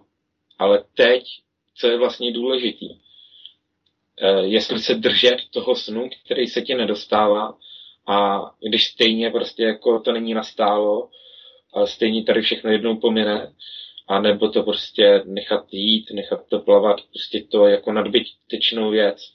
Prostě mm-hmm. to neznamená, že jako si nemusím nic přát a že by se mi to nelíbilo, ale může to mít jako nadbytečný prostě. Že už člověk potom tolik jakoby nemá, nevidí v tom smysl na tom tolik alšpět, aby ho tak, aby ho to bolelo. Ano, že už, eh, už není otrokem té závislosti, ale může si říct, hele, můžu, ale nemusím. Ano, ano, přesně Z tohoto tak. pohledu se může opravdu svobodně rozhodnout. Mm-hmm.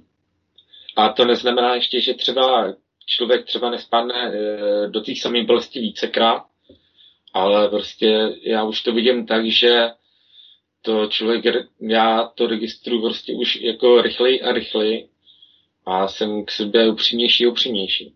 Mm-hmm. Jo, takže čím dál jakoby rychleji na to reaguju a tím méně si ubližu. Takže ano. už eh, trpím, trpím míň a míň a netrpím víc, než musím. Mm, čili to opakování toho vzorce, i když už ho máme zvědoměný, je daný vlastně, dá se říct, dvěma věcmi. Tou jednou je, že člověk není ještě dostatečně pozorný k tomu, aby si vůbec všímal i těch jemnějších projevů toho vzorce. A to je právě to, proč po každý si toho, toho všímáš dřív a, a je to jemnější a jemnější. A druhá, druhý efekt je ten, že ono to nestačí jenom pochopit v mysli. Eh, to je jenom první část. Mhm. A ta druhá část je vlastně zažít to jako zkušenost a jako zkušenost to změnit. A protože mhm. je to dlouhodobě zažitý, tak ta zkušenost se prostě vrací a vrací, až, až vlastně e, svým způsobem vlastně vyvane, protože už na ní dáváme natolik pozornost, že už při prvním náznaku, hele, třeba teď jsem tady někomu něco záviděl, tak se zastavím a řeknu, ale proč? Mm-hmm. Jaký mám důvod k té závisti? No vůbec žádný. Takže, milý vzorče, děkuji ti, ale opouštím tě. Přesně tak, přesně tak. Ale ty začátky jsou samozřejmě těžký. Člověk se e, některých věcí prostě jako chce držet.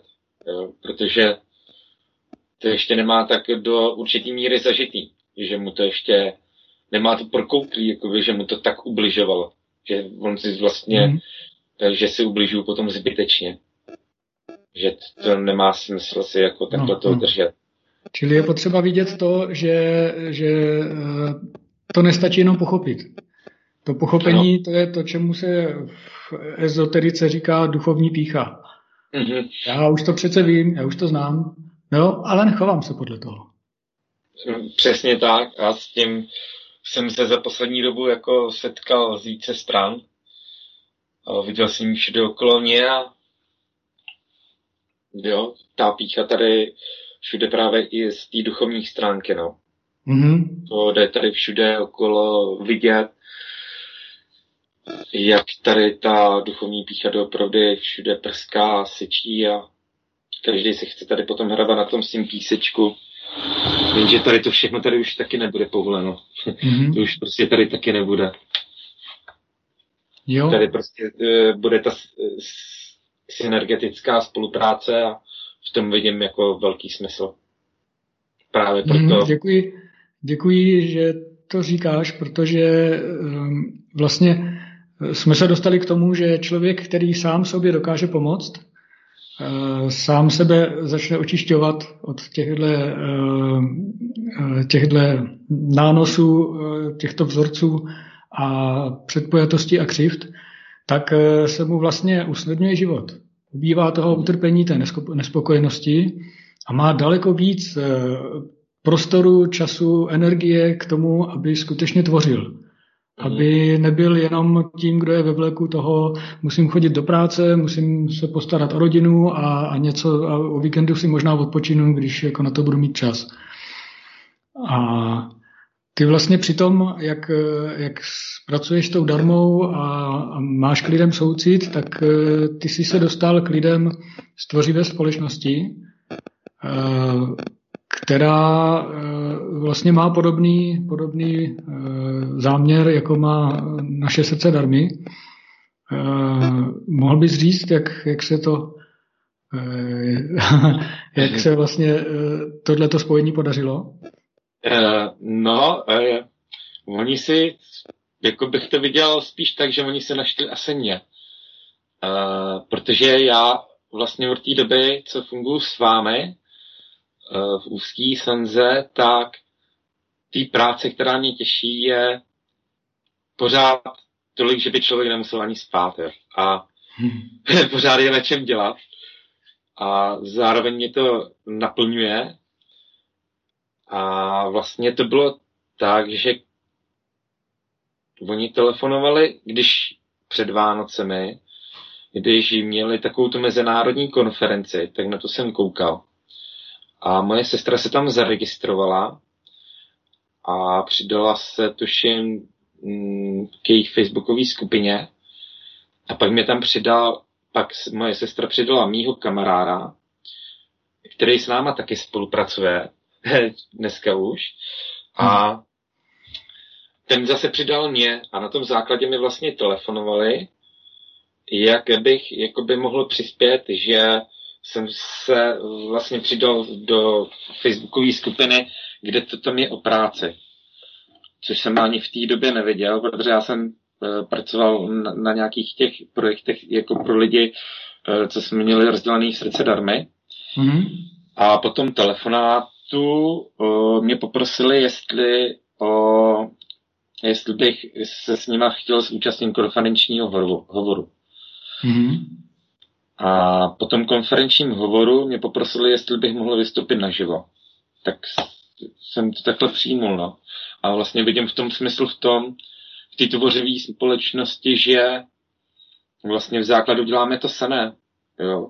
Mm, on tam je, jde o tu myšlenku, vidět uh, vidět sílu v té jednotě a v tom, že to tady může být prostě jinak, že to tady bude jinak. A ty lidi prostě se takhle jakoby, hm, bych to řekl, sejít na té myšlence a sejít se i na tom nějakém místě, se skupovat se. A samozřejmě pak to je i o té seberealizace, kterou vlastně děláme zase poskytneme i my, můžeme poskytnout.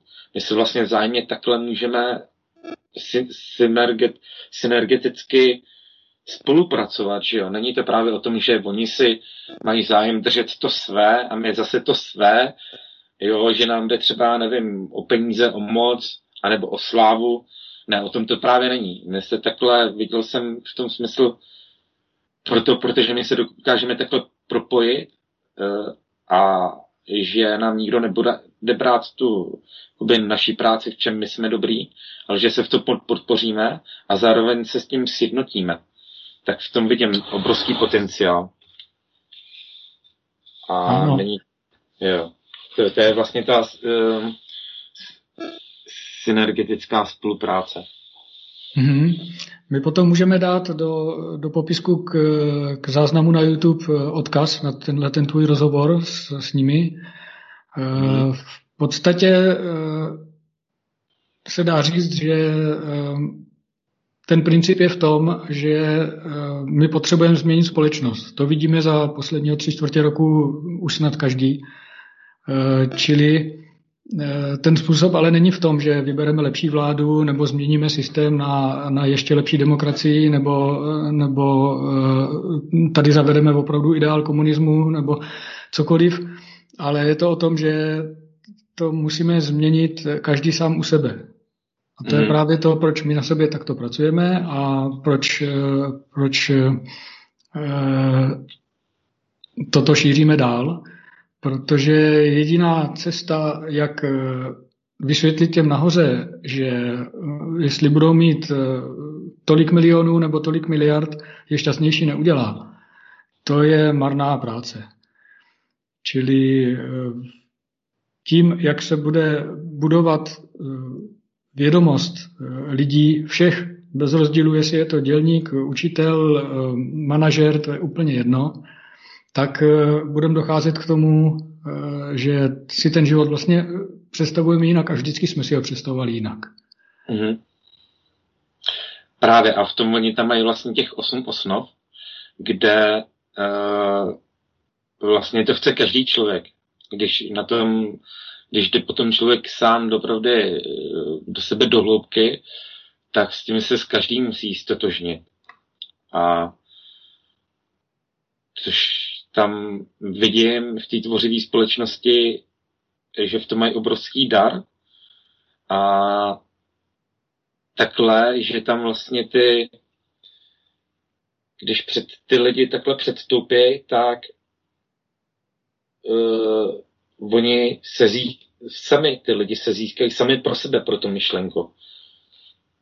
To je tam vlastně, tam je ten první impuls, kdy oni si vůbec uvědomí, že něco tady doopravdy může být jinak. A když to oni potom jako vidí a že už to je tady takhle velkým a že že už to prostě jde vidět okolo nás, že někdo proto něco dělá, tak uh, mají potom chuť se taky přidávat.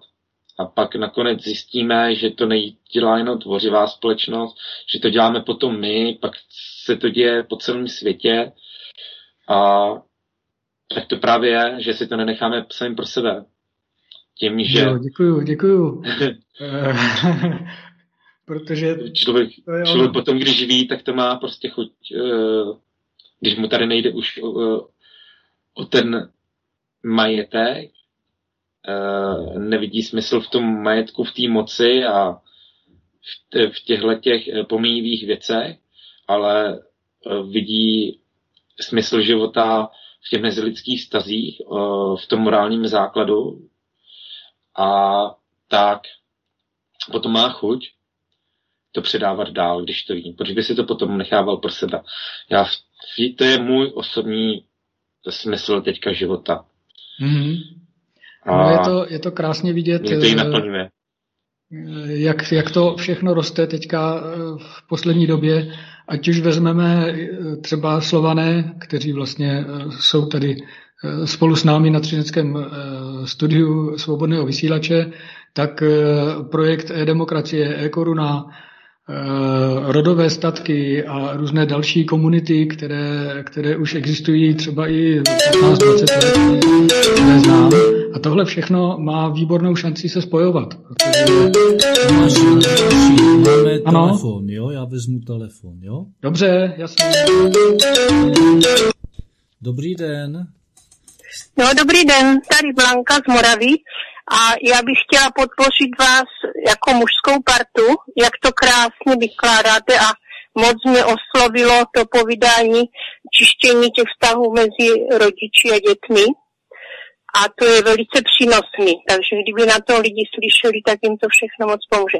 Mám teda velkou radost, protože já jsem duchodkyně a prošla jsem do, vyče, do vyčím a hrozně málo je takhle pokročilých mužů, a vy to tam tak nádherně povídáte, tak vám chci podpořit a raduju se, jak to vykládáte. No, my děkujeme, my moc děkujeme, ale já vám můžu říct za sebe, že těch mužů není zase tak málo. Není už málo, už se to rozjelo, tak nejsou ale moc už slyšet. Se to, už se, ne, už se to dávno rozjelo, protože já, my jsme ve více skupinách a už je to tak opravdu půl na půl. Jo, no, tak to už teda ano. se hodně posunulo. Ano. Za mě z 20 byli jeden, dva muži vždycky, když no, jsme někde byli na přednášce. Ano, já to pamatuju. No, tak, ano, pamatuju. no, no, no, no, no, tak to mám tak, radost toho. Takže vám moc krát děkujeme a přeje vám hezké dny. Vám taky, taky děkuji za to, co děláte. Nashledanou. Je, tak moc děkujeme za tak krásný telefonát. Eh, já bych... Taky děkuji za krásný telefonát. Já bych tu příležitost malinko využil k tomu, že bych zmínil, kde nás lidi najdou. Ano, máme dokonce se můžete 3 podívat minuty na YouTube. 19, 3, no, 3 minuty necelé, no, jo, tak. Můžeš. Eh, na YouTube na kanál, který se jmenuje Srdce Darmy, eh, psáno Dharmy, a stejně tak nás najdete eh, na Facebooku, kde je přímo skupina karmické svazky, takže pod těmito hesly si to najdete. A na tom YouTube už je spousta videí, který se baví o podobných věcech jako teď tady. Jsou tam samozřejmě i videa tedy z kanálu Vzájemná úcta na uh, vysílači, takže tam můžete i diskutovat nebo můžete nám psát. Uh, rádi se vám budeme věnovat. Ano, já bych taky ještě chtěl říct, že si lidi nemyslí, že tady se nic neděje v této republice a na celém světě se děje obrovská změna eh, duchovního probuzení, které jde raketově. Za necel od začátku té pandémie falešné Eh, to jde opravdu nahoru a nahoru a to, je, to nás naplňuje radostí a štěstím, protože víme, že eh, tato země bude zemí naší. Budeme tady žít v harmonii, v lásce a tak, jak každý z nás chce být, chce, každý chce být šťastný a chce žít plný život. A to, do tohoto kráčíme. Mm-hmm. Děkuji ti, Pepo. Já bych k tomu také ještě něco chtěl říct. Eh, já jsem si všiml, že některý lidi právě si myslí, že se nic neděje, ale on se to děje právě, jak říkal Pepa raketově, velice rychle. Lidi prostě tím, jak přišel ten covid a všechno, tak tím se to všechno urychluje. A ono tady bude krásně. Spousta ještě lidí řekne třeba, že se to třeba ještě nedožijou. Ale já věřím tomu, že se to dožijou. To ty změny prostě tady jsou a budou tak rychlí, že budeme všichni koukat. To se může zlomit opravdu jenom otočení. otočením. Raz, dva. Jo, ano, ano. A další věc, že eh, ten, kdo tomu nevěří, tak si přitahuje to, že to nebude. Ten, ano. kdo si dá záměr, že už to vidí, že to tady je, tak už to vlastně žije. Ano, ano. Mm, nevidím. No, můžeme se bavit klidně dál, protože se ne, nepřihlásilo další studio, aspoň na, na mém chatu, takže zkusme to ještě rozvinout v tom. Uh, ano, uh, já, já, já teda řeknu jenom jo, z vlastní zkušenosti, protože v tom uh, té změně sám sebe jsem uh, víc jak 27 let a opravdu ten nárůst je, ale není jenom kvantitativní, je i kvalitativní. Jo. A vidím to i v těch uh, mladých, nevidím to jenom prostě, navíc vy jste mladí pro mě, podle mě, jo. Vidím to i v, dětech, které jsem kdysi mýval ve škole, jo, jejich otázky, jejich prostě š, uh, zájem, jo. Takže já jsem spokojený, já nevidím, že by to mohlo dopadnout zle, ani, ani, tak, ani náznakem. Jo? A snažím se proto dělat prostě ze své stránky první, poslední a nejsem sám, je nás dost tady. Ono je Pepo těžký pro lidi, kteří zažívají teď tady tu, eh, tu, tu nesvobodu, která už začíná být pomalu větší než za Husáka, eh, porozumět tomu, že, že ty jsi v klidu a v pohodě. A, a my vlastně tady všichni tři, co tady jsme, a spousta dalších lidí. Čili eh, já bych možná se tomu tebe, tebe zeptal, eh, co ty bys doporučil lidem, aby se zbavili té nespokojenosti a těch strachů a byli šťastní z vlastní zkušenosti? No, mm, změnit, změnit své myšlení, no. Vidět, uh, vidět tu společnost tak, jak by si ji sami nejlépe představovali, a ne tak, jak ji nechtějí vidět. Nechtějte vidět prostě to, co nechcete vidět, ale chtějte vidět to, jak byste si to přáli vidět. Tak asi takhle. Mm, možná nejlíp. A jestli můžu, jestli můžu do toho, už, bych, už mám další studio, kdyby jsme se už jenom rozloučili. Mm-hmm. Ano. Tak určitě, já vám moc určitě krát, teda, já do toho vlesu ještě jedno, určitě budem pokračovat i v tomto rozhovoru dál. Ano.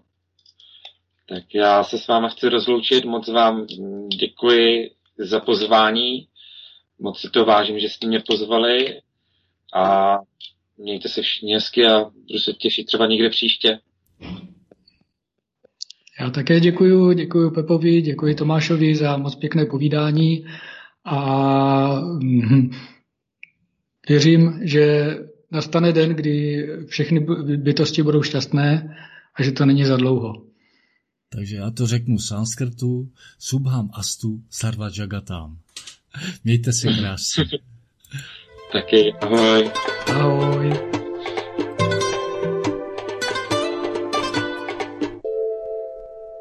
Svobodný vysílač, studio Vzájemná úcta.